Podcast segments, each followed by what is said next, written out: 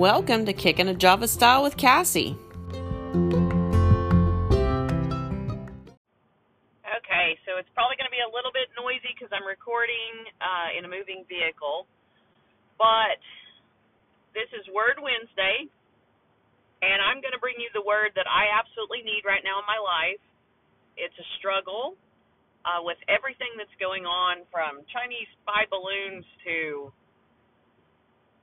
UFOs to train derailments to boys that are in the military that are your boys and adult children struggling with their own struggles, finances, everything there is right now, um, family members making very wrong decisions in their life, things that make your stomach eat itself basically from stress.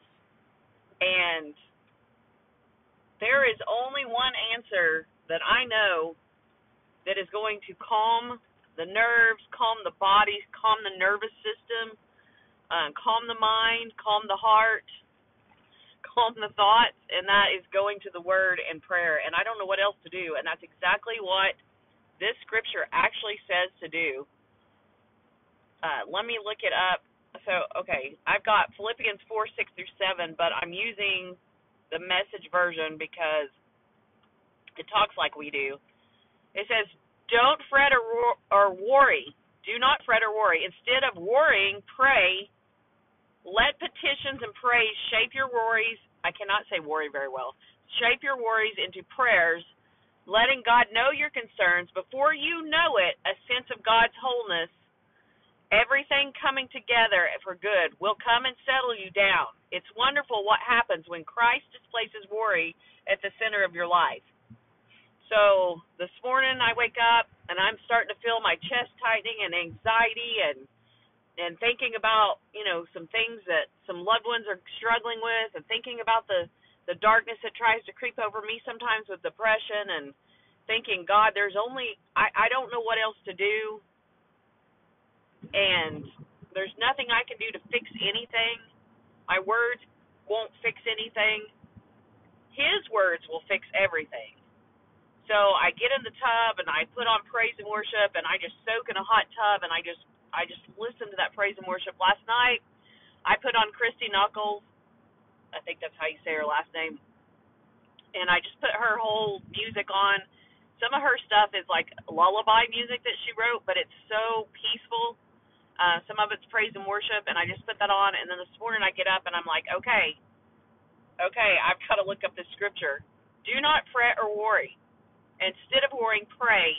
Let petitions and praises shape your worry. So, okay, as I start to think about my loved one deploying, then I have to pray. Now, I pray in the spirit with my heavenly language. I know some people don't believe in that, but that is my personal belief in my personal walk with God and what I find in the Word. And I will have to pray that way sometimes because there are no words to express the anxiety that's ripping the insides of me apart. The fear of the unknown, the fear of the what ifs.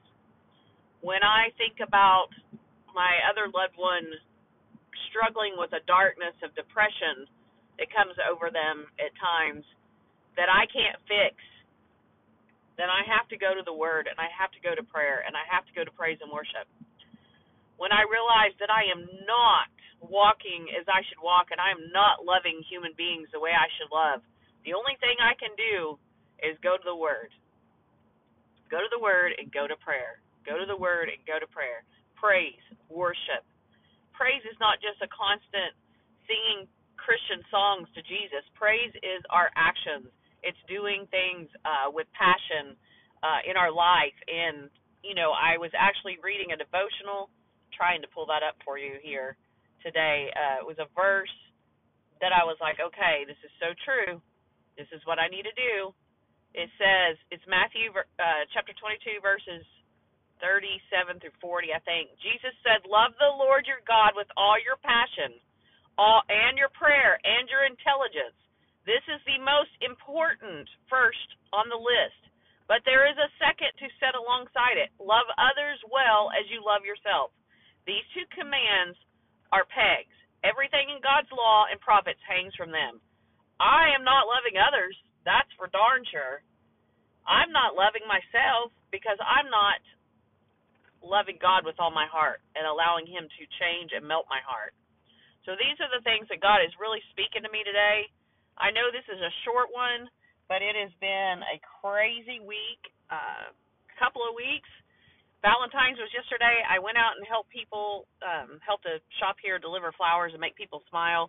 Valentine's is my least favorite of all holidays, and so I did something about that and went and helped, and uh, you know I got paid, and it was a blessing for me, and it was a blessing for them. So I'm going to work.